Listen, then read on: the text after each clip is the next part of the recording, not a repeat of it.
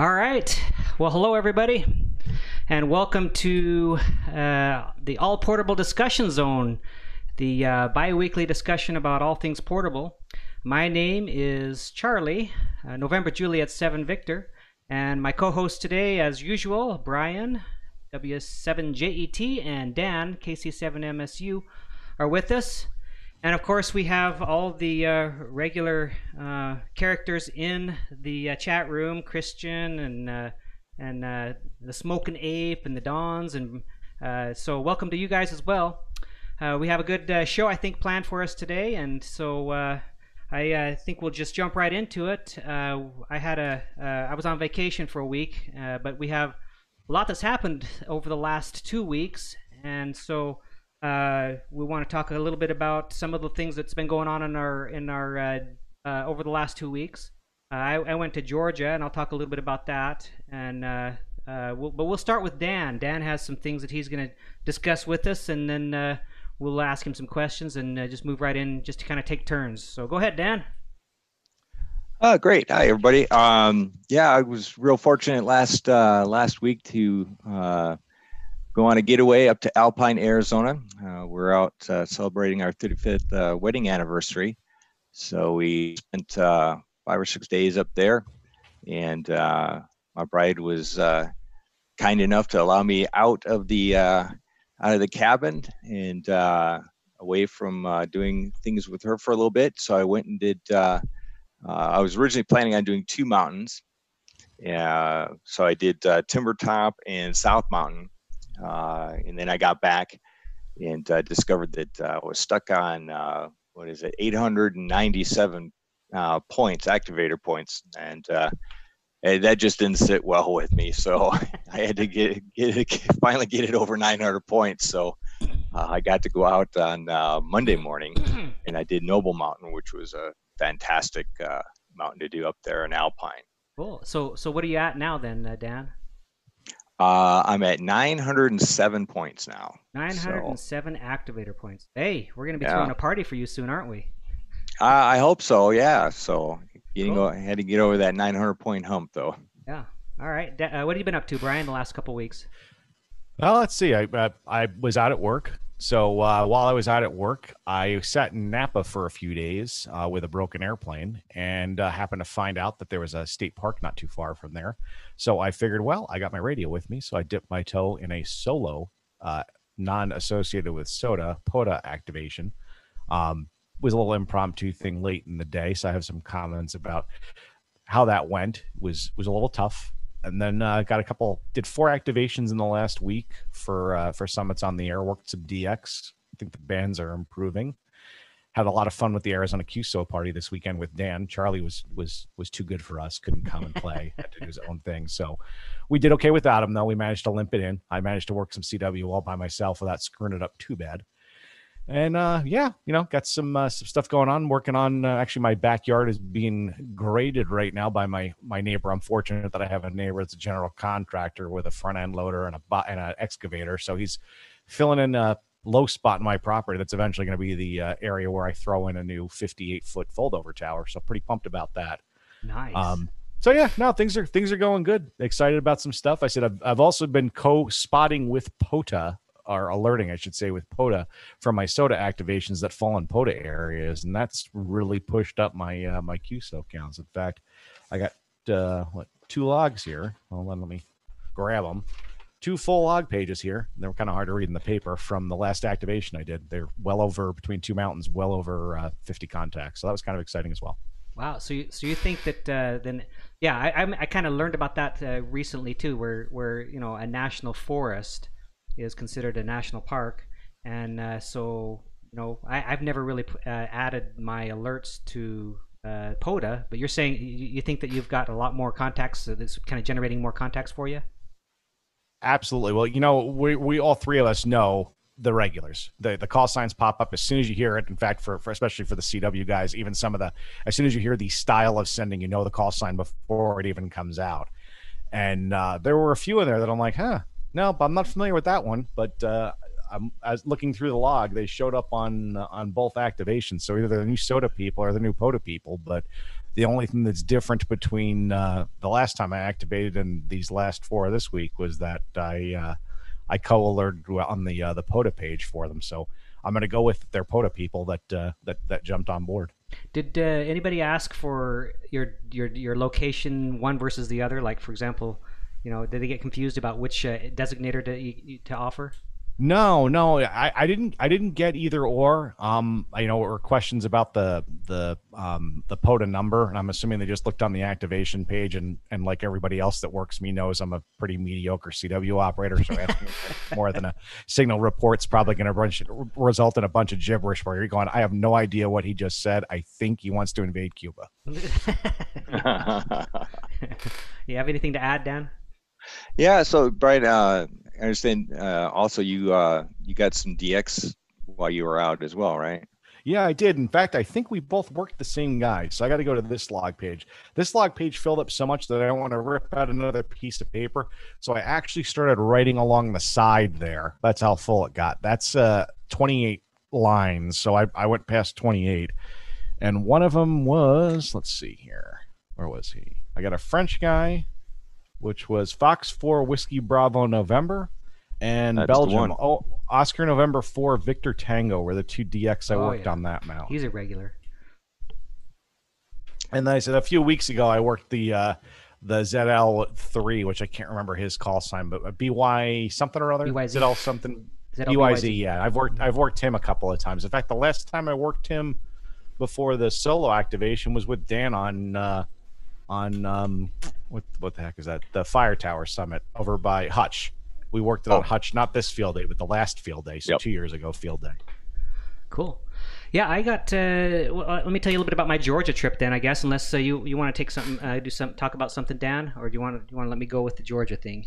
Uh, go ahead, go with Georgia. All right. So I I uh, I spent the week in Georgia, spending time with a family, uh, uh, my stepson and his wife and their their uh, five kids, and had a lot of fun doing a lot of family stuff. Went on a few hikes in Georgia. I love the area; they're so beautiful. Uh, but uh, one of the things I, you know, when I when I, I had a, we flew out there, and uh, I know I, I, did a video before about traveling with your your ham radio, and and this time I didn't have quite as much uh, gear with me, I decided to go with the MTR3B and go real light. And uh, yeah, uh, uh Adam uh, got the names there. Uh, ON for VT is Danny and KZL1 BYC. Yep, they're they're regulars. Yep. So anyway, I I was uh I, I threw went through the airport and uh, when I went through Phoenix here, they didn't even have us take anything out of the bags. I had a big laptop and all kinds of gear.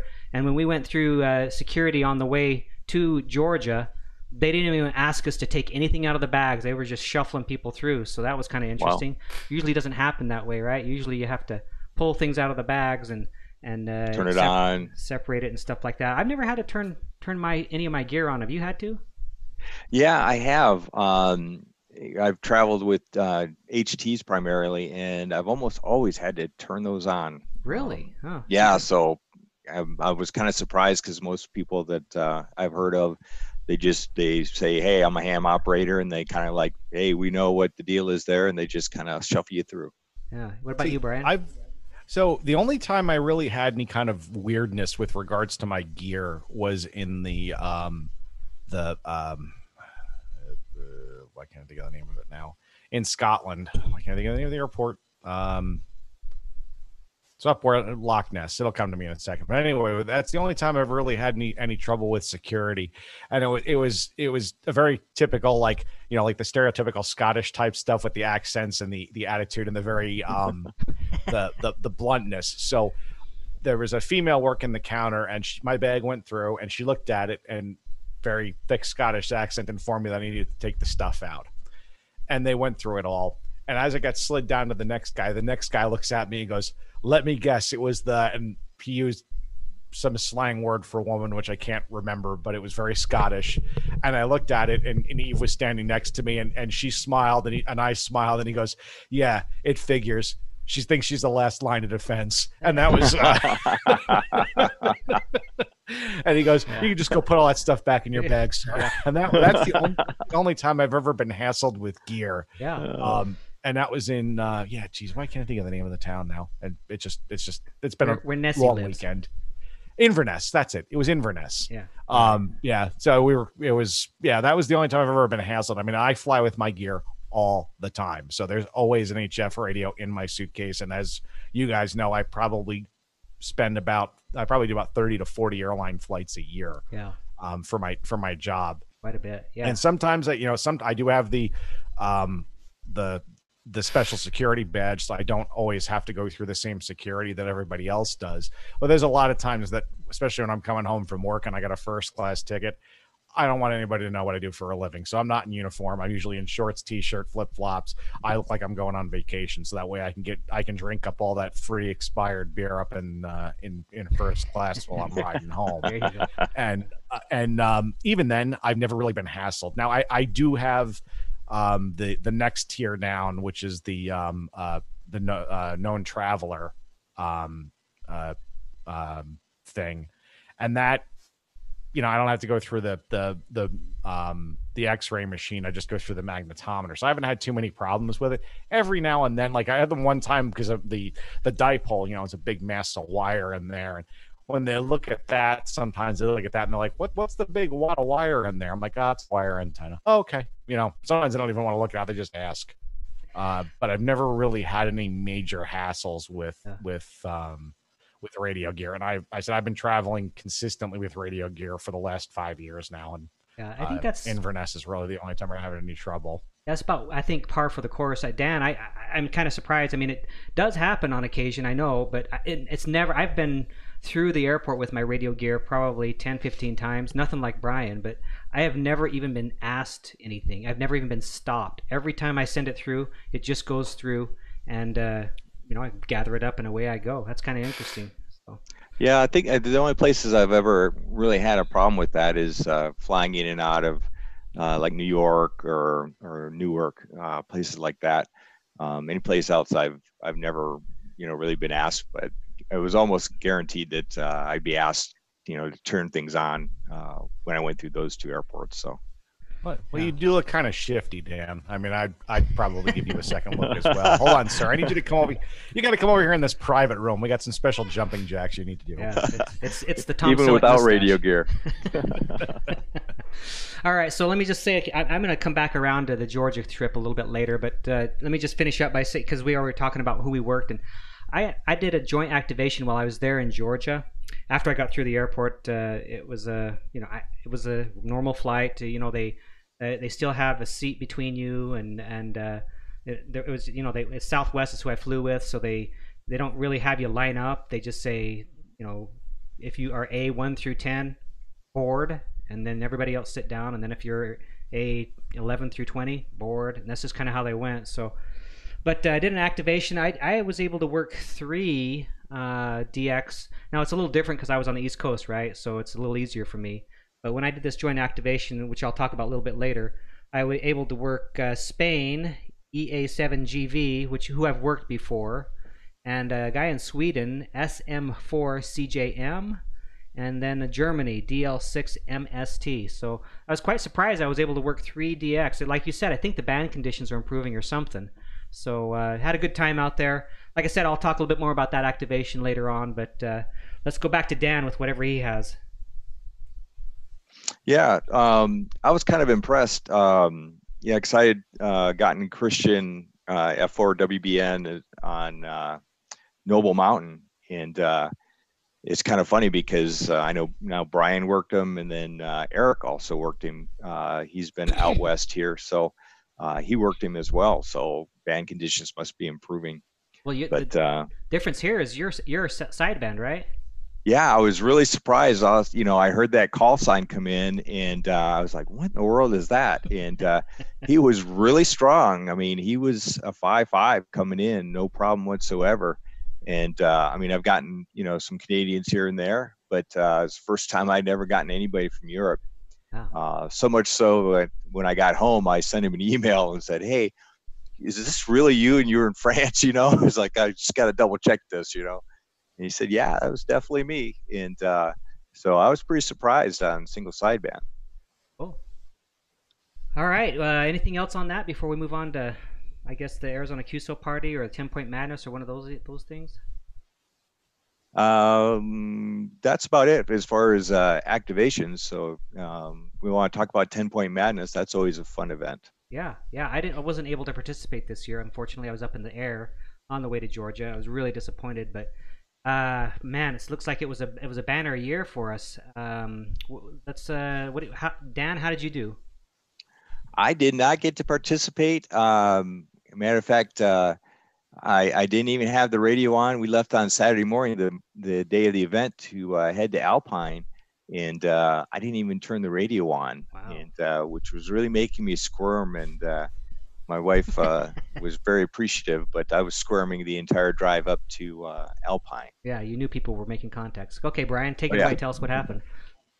Uh, I'll tell you what happened. I, um, the day before, was attempting my POTA activation in Napa, and then that and uh, that was in the evening. And that morning, um, I was sitting in a hotel room in Napa, trying not to inhale the copious amounts of uh, forest fire smoke from the very large fires burning Napa, burning near Napa. And I was looking at it on the spotting page going, man, I wish I was on top of a mountain right now. And I actually thought about trying to get up on top of one in the Napa area so I could at least participate. But with the smoke being so heavy, there was nothing that was really a drive up in the area. Most of it were fairly long walks, and I did not want to walk two miles in less than a mile visibility and heavy smoke. So I did not participate as well because I was working. So all three of us uh, missed the largest SOTA event in Arizona for the year. So way to go, portable uh, oh, ops yeah. discussion group. Oh man, that sucks. we really banged that one out, didn't we? we did. Oh yeah, yeah. We we actually we, we were we were the crack reporters on that one. We completely missed the scoop on that. We were we're rock, we're rock solid guys. So yeah. you definitely we were Johnny on the right spot now. there. That's yeah. for sure. Well, luckily Pete gave us some uh, little report, so I'll pull that up here. Uh, Roger Rugg says that the, the French station was booming in uh, for him as well, so that's cool this weekend. Oh, so, that's great. Yeah, let me pull this over and see if I can get this uh, up. So. Uh, for those of you at uh, watching right now, this is kind of a spreadsheet that the uh, the organizer of the oops of the event uh, created for us. Uh, so let me just show you a couple things here. So you, you see these are all the call signs of, the, of all the individuals who participated here on the left. And uh, you'll see, you know, let's, for example, I think the, you know, let's go with the total QSO. No, see, the total QSOs right here. Some people had uh, quite a few, 109 right here and 116. Uh, KR7RK, he always does well. Uh, he had 60 uh, summit to summit QSOs. I think some of those were uh, multiple bands. Uh, so we had 18 different uh, uh, Arizona summit to summits and six 10 pointers. That so a total of 20, 24 10 point peaks. And so he, he his total was 388 points on that one. Didn't and he also swap mountains too in the middle? He of looks thing? like he has three different mountains here, right? So oh wow, he, three. he went to three different mountains on this activation. So uh, good for him. I think he was the top performer with Pete. You know, usually does really good too, right behind him. With uh, uh, he actually had 356 points, so actually looks like right around the same. Uh, but I just wanted to kind of show people watching, just kind of look at. You know, we had some 1296 contacts. Uh, over here on the far right, and then some uh, 440, 220, 2 meters, 6 meters. We had even a 6 meter. It looks like we had every band except for 12 uh, 12 meters, we had a contact. Well, it looks like maybe 80. So zero on 12 and zero on 80. Every other band was was uh, was was represented. And let me just scroll down here to the bottom. So we had 27 participants, uh, tw- uh, 1,059 total contacts for for a summit to summit score of 3,665. Wow. So that's a that's significant. That's the best we've done as far as uh, activations, as far as points go, and as far as participants. I think we had we at least matched what we had last year and the year before. That doesn't even count all the uh, participants from that, that, participated, like from California and other places. I know, uh, for example, um, KR7RK. He he I said he said he got about what between 20 and 30 contacts and uh, w, wu7h is always there. I think he got about the same up in washington. So we really had a. Uh, I think if you all told we probably had about 40 people participating in this event. So it's it was amazing. It was good. I i, I like you guys say I, I, it's my favorite event and i really am disappointed i missed it. So I got, i'm going to catch it for, for sure next year so. Yeah definitely. I'm i'm yeah. the same way. And my understanding was is that the uh out of state participation was just through the roof, which is Yeah. which is great. It's a lot of fun to chase chase other summits and uh, and it's really interesting if you're up on a summit and you're you're chasing, especially if you're on uh, uh, two meter FM. Man, it is it is really busy, hot and heavy, and it's sometimes it's hard to get a get a QSO in real quick. It is. I I, I was uh, on my joint activation. I did my joint activation with Pat and with uh, with uh, Andy. Pat's call or Andy's call sign um, is uh, what is his? Uh, gosh, I, I, they're both their call signs escape me now. But Pat and Andy, they both participate. And for LAG is is Andy's, and Pat's is I think KI seven, KI four. Uh, uh, I'll, I'll get it in a minute. But anyway, they both participated from way out east. And uh, they both had about 25, 30 contacts uh, and a bunch of summit to summits, and both really loved it too. So it's it's it's really becoming kind of a kind of a United States thing rather than just an Arizona thing. So uh, pretty cool. And then Christian uh, Christian Claiborne, uh, uh, W uh, W one CLC, he uh, N1 CLC, sorry, N1 CLC. Chris, he he was talking to me on my last joint activation with him, and he he got all ready and stuff like that, but didn't do as well as he thought he'd do. So he's gonna he's gonna try better for next time. Uh, Don Izzo's in the house. Hey Don. All right, so let's uh let's see what else we got here. Dan, what else did you want to talk about? Um, well, I mean, it's especially you guys know I've been uh, a single sideband op forever, and uh, I really enjoy uh, enjoy that. But uh, in recent years, you know, especially the last two, it's getting tougher and tougher to uh, make single sideband contacts. So I've been kind of fussing around with CW for a while, and uh, I need to definitely spend more time on CW. And uh, I was just curious, you know, it's so such an intimidating thing, you know, is you know, oh, did I really send that letter or did I send it right or am I really hearing that right? And Right. then the uh, you know, getting caught in your first pileup. Um, I was listening to Brian operate uh, over the QSO uh, party, and I could I could pick out some letters and stuff, which was made me pretty happy. But uh, boy, sometimes you got in a, a bit of a pileup there, and I know that happens on a summit. So it's it just seems much more intimidating on CW than it is on single sideband. So I was kind of curious how everybody kind of got over that and uh, stopped being gun shy. Uh, Roger says that he's uh, he's going to drive up to a ten pointer next year because climbing a two pointer is a bit overrated. No argument there. yeah, definitely. And zero Battle, Battleship Mountain, the ultimate non two pointer. Oh man, you'll never get to that. Yeah. Cool. Uh, anything- what else, Brian? I, I was I was just thinking of you know uh, Dan was talking about the CW and I was you know I was thinking about yesterday and you know I didn't get to operate um, nearly as much as I did and you know because I had to to take care of a few things. So Dan and and um, Jeff kind of had the run of the house and the station while I was gone.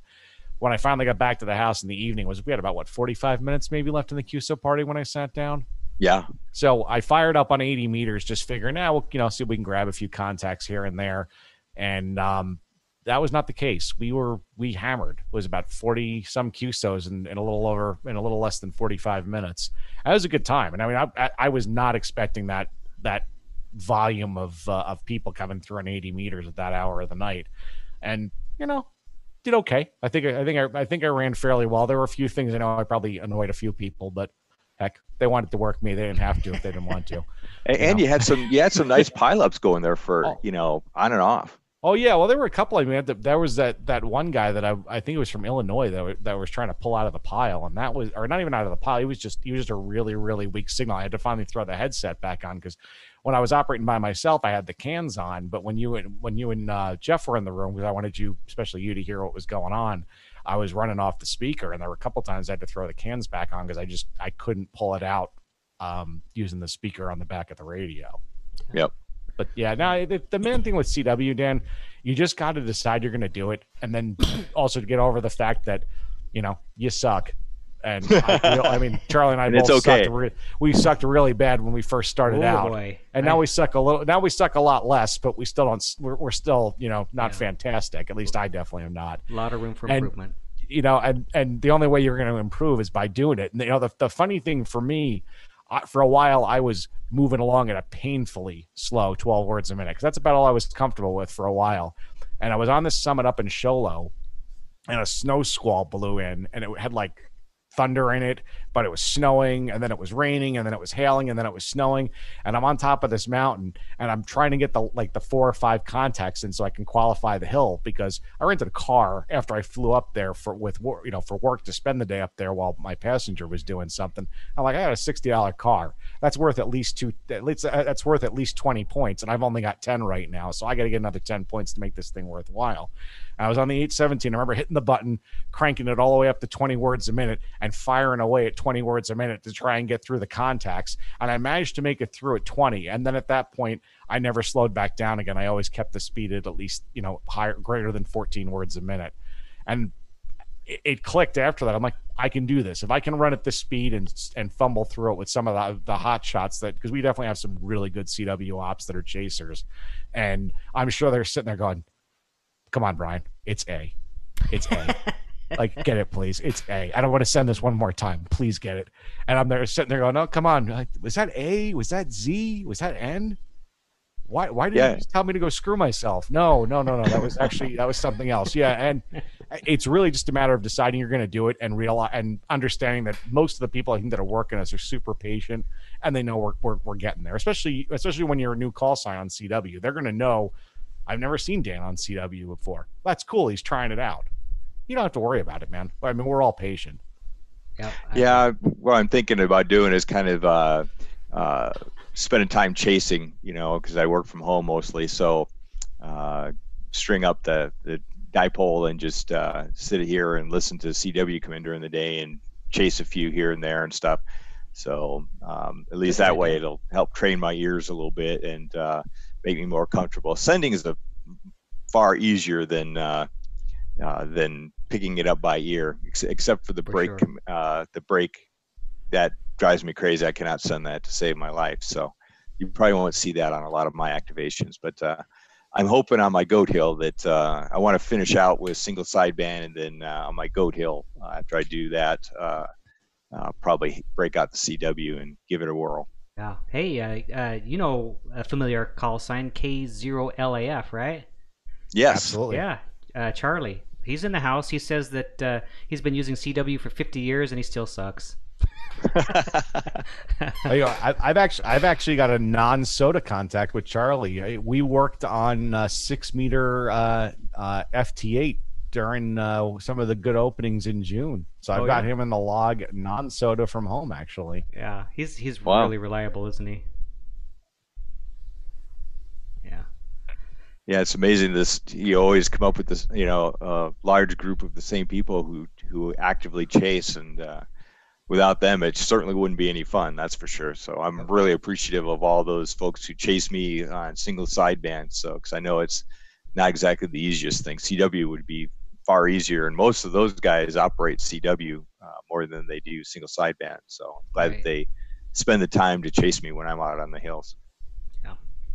Yeah. Absolutely. Yeah, it's uh, that's why I'm talking about, or we've we've been discussing amongst us me going getting something small for that I can throw in the bag for work that has phone in it, just for that reason. Because I, uh, I, I, as much as I enjoy doing the CW, I need to start getting more uh, more phone going for the folks out there that don't do CW. And mainly, you know, for selfish reasons, I don't carry the, the 817 up the mountain much just because of the weight and the size. And I've gotten so spoiled by the uh, the the compactness and the reliability of the UKITS radio. Yeah, that I mean, UKITS, over, it's pretty cool. You know, for, for what it is, it's worked it's worked really well, and it actually worked far better than I ever thought it was going to. Originally, it was just a test drive, and I had seen um, uh, AKL. I think that's his call sign. K, the guy from uh, New Mexico, five AKL. I think it's like K five AKL. Yeah. K5 AKL. He came to one of the SOTA gatherings in um, at uh, Duke's uh, early on. I'm not sure if you were act if you were active yet or not. Yeah, were you at I that was. one, Charlie? No, I wasn't. So Let me just interject real quick. Uh, oh, sorry. Duke, Duke's is a uh, water hole for uh, Arizona SOTA guys. We have our meetups there at Duke's on a regular basis. Well, somewhat regular. So anyway, go ahead. So he he had come. He, he was one of the you know the out of town uh, cameo visits, and he actually brought his gear with him that he uses for for activations. His his pole, and um, he had a, he has a KX one, and I saw that KX one, and I'm like, holy crap, that thing's tiny and it weighs nothing. And I'm thinking about the 28 pound pack that I had just hauled up Iron Mountain like three days before that, going, I bet that's probably a lot better than that. And I started looking for KX ones. I couldn't find one for a reasonable price because it's a good radio, but I did find the UKITS radio, and that's how I ended up with the UKITS radio. It was more of just a well, we'll see how this thing goes, and if I really like it, maybe I'll I'll invest in a KX one. And frankly, the the UKITS radio worked out just fine. It's it's I've had to do some repairs to it. It's not the most not the most durable thing. I had to replace the volume knob with something a little bit better. And then recently, I did an activation up on Mingus Mountain, and um, the uh, BNC connector came loose and actually broke off the board. Fortunately, I got a buddy that lives right near Mingus Mountain. I called him up. I'm like, "Hey, can I swing by your house and use your soldering iron?" Dropped by his house, did a repair on it, and then went over and did Spruce Mountain after that. After fixing the the radio in, in his garage. That's funny. Christian uh, N1CLC. How's so? How's the front end on both those radios? Because you know, as, as, you guys know, I used to haul up my 857, which was like a ah. tank, and the front end on that thing is just so easy to you know overload. How how is it like with the MTR3B and the and the UKITs? Because um, I know Charlie, you guys have used the 817 and stuff, which is kind of similar yeah. as far as front end. Well, I mean, first of all, uh, Christian Claiborne, he back on the CW thing real quick. He says he's he'd never give up on CW because it's and it's great to know that he'll always suck. yeah.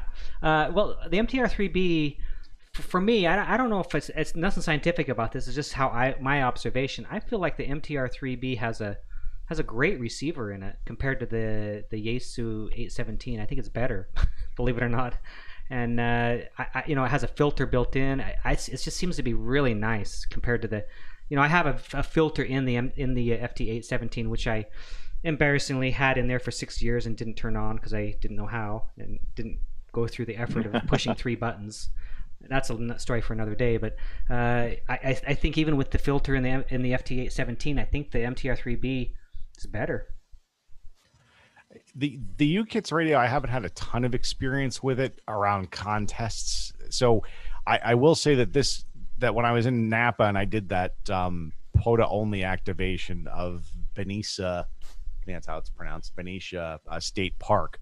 The um, the portable ops challenge was going on, and the Oceania DX contest was going on. So the and I I activated right at five o'clock in the afternoon, and I had a hard time finding a good spot and getting it narrowed down enough where I could pick out the people that were calling me. And I, I just set up on a picnic table in the park.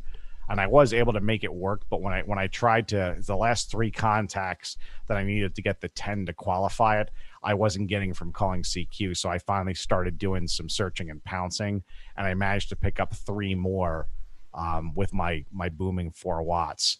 But it was it was a challenge. So I think the thing has a good receiver because I was I've been able to work some pretty weak contacts on it, but it's always been on summits with low RF and low interference from other stuff. Now I will tell you that when when Dan and I did our joint activations, was it about a month ago now? When yeah. you were talking and when you were when you were using your um your uh, uh, KX3, I had no problem copying Dan five nine on any of the bands that I was on. I mean, he was he was he was booming in. Um, it was it wasn't it wasn't completely um, intelligible, but it was enough that I could tell it was him. I could enough I could tell it was he was he was giving him a signal report, and I could tell when he was calling CQ. Um, it was so yeah. Uh, that URO at 10 watts for me, baby. Well, well yeah. Well. well, you, you were you're pushing out six more watts than me with a with a radio that's you know far better than mine. yeah. Uh, so let's see. Um, what were you saying? You were saying about the uh, you're gonna go do some sideband and stuff like that. Yeah, I. It's like it depends on what you're doing, right? Because uh, like most of my activations, I like to take the FT817 because it's I don't mind taking that extra weight.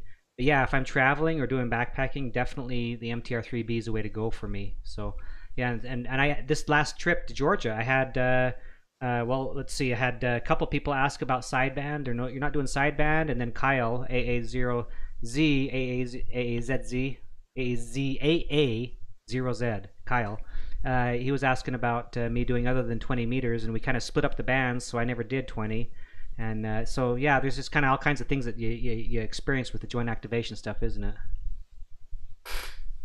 Oh yeah, definitely. Yeah, yeah. It- so is is um is single sideband more popular on on the East Coast for the East Coast guys than it is out here?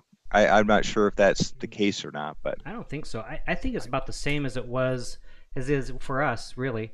Uh, I can speak a little bit about the activation I had out there because I have a few things to say about that, and maybe if unless you Yeah, go for it, Charlie. yeah. S- So Let's let's yeah, It's story time. Let's hear story it. time. Yes. So I went out there. Uh, I was out there from Saturday to Saturday, and uh, I already had planned on a activation with Andy, uh, N4LAG. Andy, you might know him. He, he he actually comes here to Arizona for the winters, and uh, he's been on some of these peaks here and participating in some stuff with us. So anyway, uh, I emailed him probably a month before and said, "Hey, let's do a joint activation." And he's like, he was up for it. So we we uh, kind of planned on on a Wednesday, and then as time came on, we we kind of invited Pat to come along too. Ki uh, Ki4 SVM is his call sign, and he uh, so he joined us. There was two of us. The three of us together did the activation. So so so we met at Piggly Wiggly, and uh, and uh, That that was very southern. yeah, very Yep. southern. We went at Piggly Wiggly in, in uh, Dillard, and we uh, hiked up uh, Rabun Mountain, and uh, it's you know I did three hikes while I was there, and they were all about the same. They were all not very steep. They could there's parts where you could be steep, but it was just kind of average trail. It wasn't like easy, but it wasn't hard, and this one wasn't any different. It was two miles to the top.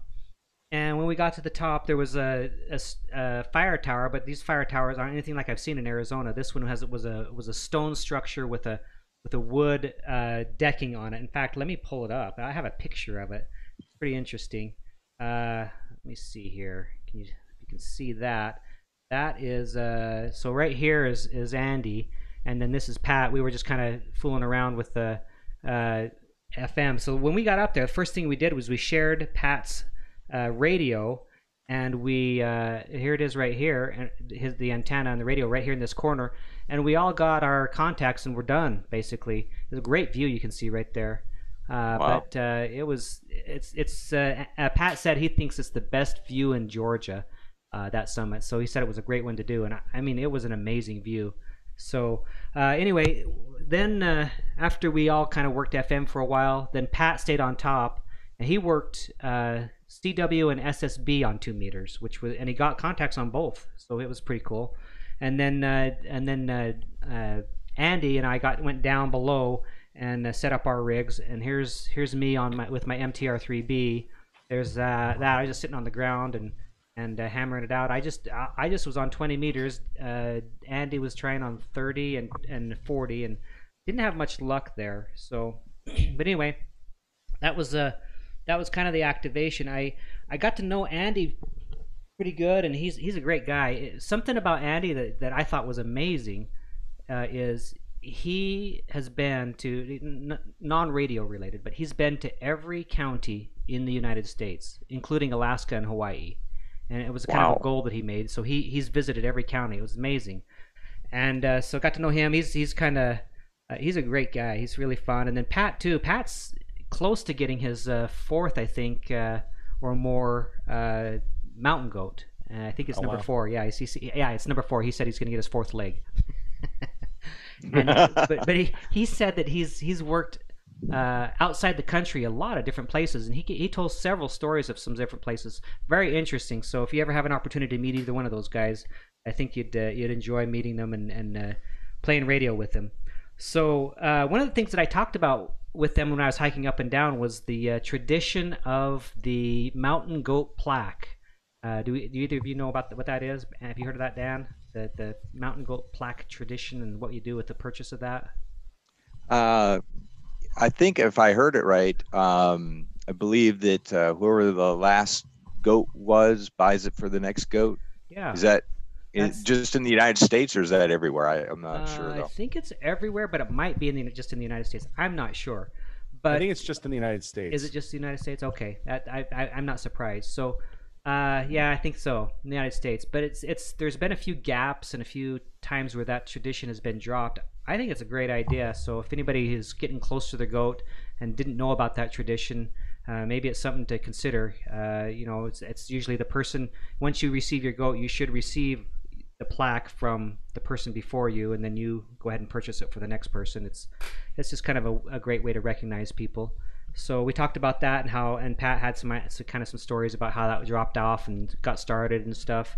And uh, so it was a good time though. I, I really I really like this activation. And uh, then you know we uh, we went back to the Piggly Wiggly and had a and I and we signed off and and uh, but anyway it was a great it was a great trip. So good time. Cool. That sounds like a good time. You know, I the only I've done one summit in Georgia, and that's that uh, Kennesaw Mountain. Oh yeah, I've done that one. And that was and that was a good time. I actually I did that one with the uh, the UKITS radio and an HT. There was some content. There were I heard activity on two meters. That was mostly people driving on the freeway. It sounded like truckers that were talking to local guys. But one of the things I always find cool in, eh, about when you do the East Coast summits as opposed to like the West Coast summits, when we're home, is how the band the bands flip. So yeah. normally, you know, back home we're working everybody on 40 meters, and then you're working the other guys on 20, and then just like clockwork, you flip it. Everybody that you normally work on 20, you're working on 40, and everybody you normally work on 40, you're working on 20. It's almost guaranteed. Yeah. Yep. Yeah. So so the thing about this one though is uh, I what I noticed was there's just like in Arizona, there's kind of like a regular crowd of chasers and yeah. uh, Pat, when he set up his two meters, I mean, it, we don't, you know, here in Arizona, in Phoenix anyway, we do, we, we're on 144, 410 FM.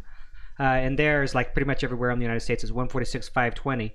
But he got on and, and uh, you know, familiar person after familiar person was chasing him. And they were all, you know, South Carolina, North Carolina, Georgia, kind of, you know, local guys. Just So I'm, it operates just the same there, or it did in my experience, as it does here and you know, and then when you hop on 20 meters, then you get the the guys that are further out, usually the regulars.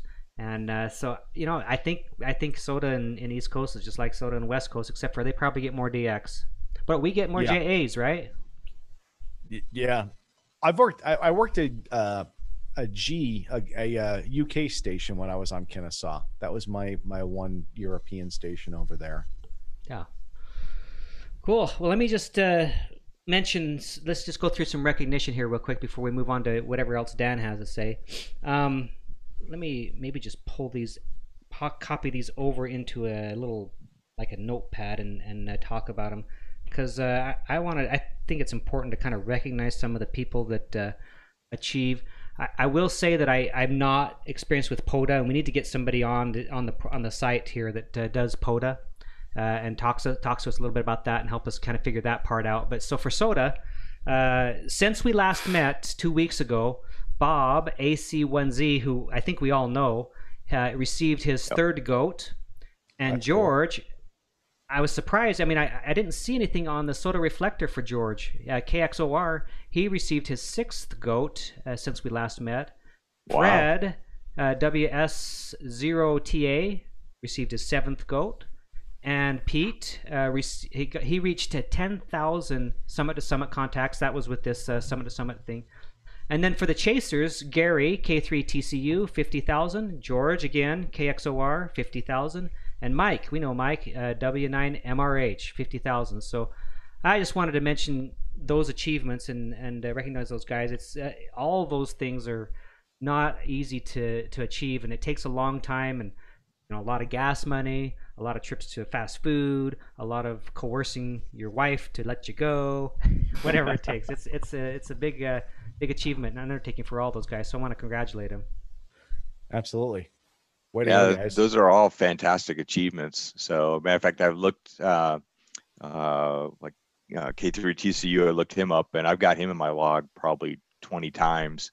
So, yep you know you, recognize a lot of those call signs because they chase you every so often so it, it makes it a lot more fun yeah well all right dan what what else do you have to talk to us about well i'm just you know looking forward to getting started on the cw journey again so i want to make sure when i get that goat hill that uh, after i finish that on single sideband uh, i want to make that my uh, my first hill that i operate a little cw from so uh, I'm hoping to do a little bit of that on uh, like a Zoom meeting kind of thing or something like that to get a little more fluent if if possible. So kind of looking for CW buddies to do that with. Cool. So um, so yeah. hopefully that'll kind of work out a little bit um, going forward, and then uh, just start spending some time chasing on CW. Have you heard of the Morserino? I have not. Yeah, I'll talk a little bit about that. It's uh, uh we're actually going to do a build, uh, Morserino build. It's a kit that uh, you, you pay about a hundred bucks for. What's cool about it is it's uh, uh, it's interfaced with the internet, and so you can do QSOs with people anywhere in the world through through kind of internet connection, and uh, so it's, it's so it's kind of a uh, a key or a paddle that's connected via the internet. So uh, there's a bunch of us uh, guys that are going to do uh, to build one, and then we're going to kind of get it on air and do kind of some QSOs back and forth. It might be an idea, something that's kind of fun. You don't have to be on the air. You can just it's just kind of you know it's in the internet and just there's a bunch of people that have purchased those with the uh, Long Island CW Club and and uh, you know they're all kind of interacting with each other. So it might be something to jump on board with. Yeah, that sounds like that'd be a fun way to do it. Um, you know, uh, you don't have to worry, like I say, you don't have to worry about getting on the air, and it might make it a little easier to to practice because sometimes you know you you go out on 20 meters or something like that, and all you hear are the 35 you know word per minute guys, and I can't can't understand that yet. So, yeah, but uh, yeah, so that makes it a lot more fun. Yeah.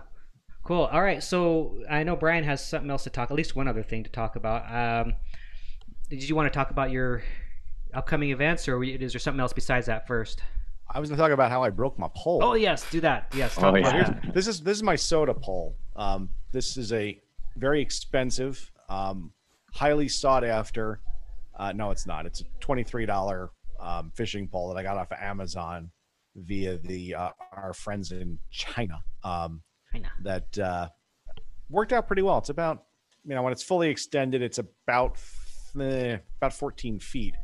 But when I was activating Pine Mountain this week, um, some wind came up and it took it out. So I had to do a repair on it, and now the bottom section only comes out this far. Because if I pull it really, really hard, I can get it out, but I had to reinforce it with some tape, and it kind of folded over. So this pole is now eh, about 12 feet now when it's fully extended. Still plenty for what I do for what I've been doing it with. So I don't think the the extra 12 inches at the uh, the apex is going to make all that much difference for an inverted V.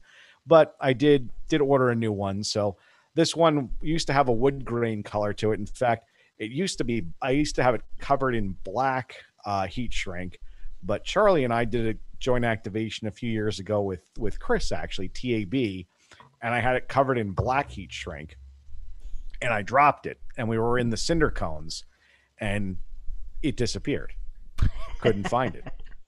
So I realized that having it all black was a fatal was it was not a good plan. So I ended up getting some yellow heat shrink and wrapped it in yellow heat shrink. So then it it now it only disappears when I drop it and leaves on the East Coast, but it doesn't disappear here. So that's kind of a home run. I, I took the time to even write my name on it. So, you know, if somebody finds it and they want to call me, they can actually call me to return it because I would be kind of bummed. But the nice thing about it is, you know, actual size, it's a little bit wider than my chest so it fits really diagonally. It, it fits in my suitcase with everything else, and I have a pole with me all the time to make it easier for for for doing the act, you know, the activations and and making that inverted V. So I was a little bummed when I saw the wind take the it just the way it happened. It just it just all of a sudden I'm looking at it, and the next thing I know, I'm like, oh, it fell off. You know, it fell out of the uh, the wires that I used to tie it to the the tree branch. And I looked, I'm like, nope, nope, it's still securely in the tree branch. It just folded over in the middle and it broke. So wow. yeah, I think I think this is probably going to become the permanent suitcase uh, pole, and the new one will, uh, which is I couldn't find the exact same one on Amazon. That they're apparently not selling that twenty three dollar gem anymore, so I had to go um, search uh, the Hamfest that never ends, better known as eBay, yeah. and I finally found an appropriate one about the same length from China um, for uh, eighteen dollars shipped. So whenever that thing arrives here, um, and we'll see because I think Maverick has probably got it in his airplane full of rubber, you know what, that he takes out of Hong Kong now that he's retired from the Navy, um, and he's bringing that here, so it's probably back there with the with the rubber, you know what. So hopefully I'll get it sometime in the next year. We'll see what happens, and then we'll we'll uh, heat shrink that one up and get it all ready and reinforce it, and we'll be we'll be back on the air at, at full height at the apex. Cool.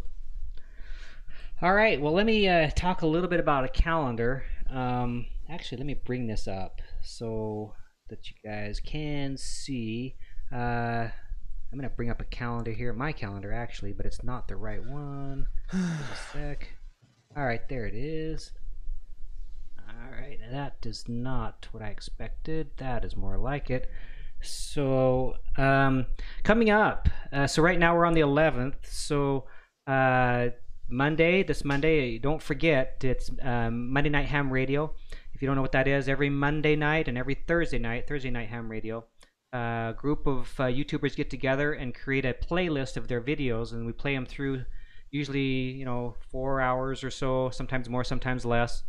Uh, so that's uh, coming up uh, Thursday.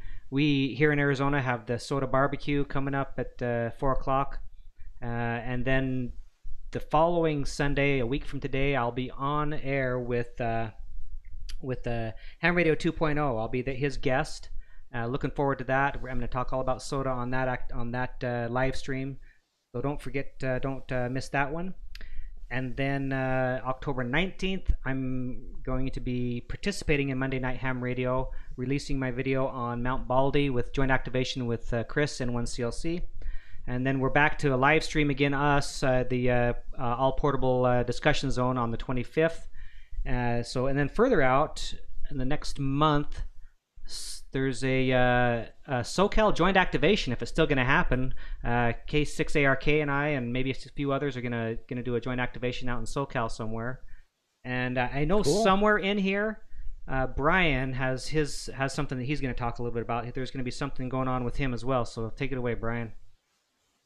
Oh yeah, thanks for reminding me, Charlie. I completely forgot about that. I was so enthralled in everybody else's excitement, I forgot to to I forgot all about my uh, my upcoming obligation. So for those of you that are ARRL members, and if you're not, you should be. Uh, the ARRL, despite some of the things that they don't do well, they do a lot of stuff really good, and they really support the hobby, and they need input and funds to keep all that going. So I, I highly recommend people join. But um, with that being said, if you are a member, you can uh, participate in the uh, ARRL uh, Learning Network. And if you have something that you're actually you can uh, that you'd like to teach to people or present, they always they're always looking for volunteer presenters. I um have actually done one presentation already on getting started with summits on the air, and it was really just a short little 30 minute with 15 minute Q and A on uh, the activity that we all really grown to uh, enjoy and love, and wanted to spark up some interest with it and talked about that and they uh, they liked it a lot so they asked me if i had any other material that i could i could bring along so i decided to do uh, the next one's going to be on doing your first activation and what I'm planning on doing is walking everybody through in a in a 30 minute period. So not super detailed, but enough where you get the idea of what you're supposed to do or how it works for me. And most of us, when we do our activations, selecting the peak, um, planning for it, packing for it, what to do the night before, what to do the morning of, what to do once you get there, how to get once you get up on top, once you're done, once you get back, and then and then getting ready for the next one. And I'll be going through that where I'm gonna actually the way I'm planning on doing it is I will have the the SOTA web pages up and I'll actually walk through selecting the summit and doing the um um the the alerts and um and all that sort of thing for a summit here in Arizona that we're all familiar with. I'm gonna probably use Lone Mountain um or uh, for that uh, for that presentation. And I said, and then once it's done, um, it'll be uh, permanently available on the uh, ARRL website for uh, people to view. And from what I uh, from what I'm told, the ARRL is also planning on making these presentations available to clubs, to affiliate clubs, that if they want to pull the presentation down and play it at a club meeting, they can. Yeah. So uh, again, ARRL Life Learning Network. If you got something, if uh, that you want to, um, you know, add to the uh, to the to the learning library, put together a presentation. There on the page, there's uh, a link to sign up send them the information. They're they're really excited to get uh, to get input from membership, and uh, they they uh, they'll bring you right on board. They give you a little. You can select the uh, time date or the, the time that you want to do it at based off of um, when they're going to publish it and they give you their full support somebody was there to do all the technical stuff for you all you have to do is uh, talk and click away on the powerpoint Well, hey, a couple questions for you, Brian. First of all, Sure. when is it that you're doing yours? So it is. Let me look at the calendar here, Right. um, because I'm sleep deprived and uh, haven't really had a very normal week. So let me get to the calendar here. So it is going to be at uh, the 22nd Uh, at October? 12:30. Yeah, of, of October at 12:30 p.m. Arizona time, which would make it uh, 3:30 in the afternoon uh, East Eastern. Coast time. And it- it should show up on the uh, on the ARRL um, Learning Network website or a page within uh, within I think Monday or Tuesday is when they'll actually have the official announcement up, and it'll give a brief description of what it is. Cool. And the other question, I just wanted to ask you. So, I went to your last live stream on this ARRL network, and it seems like they have a lot of content. Can you talk a little bit about how much they have and kind of what the what the span and scope of it is? You mean as far as uh, all the different programs that are out there? Or Yeah.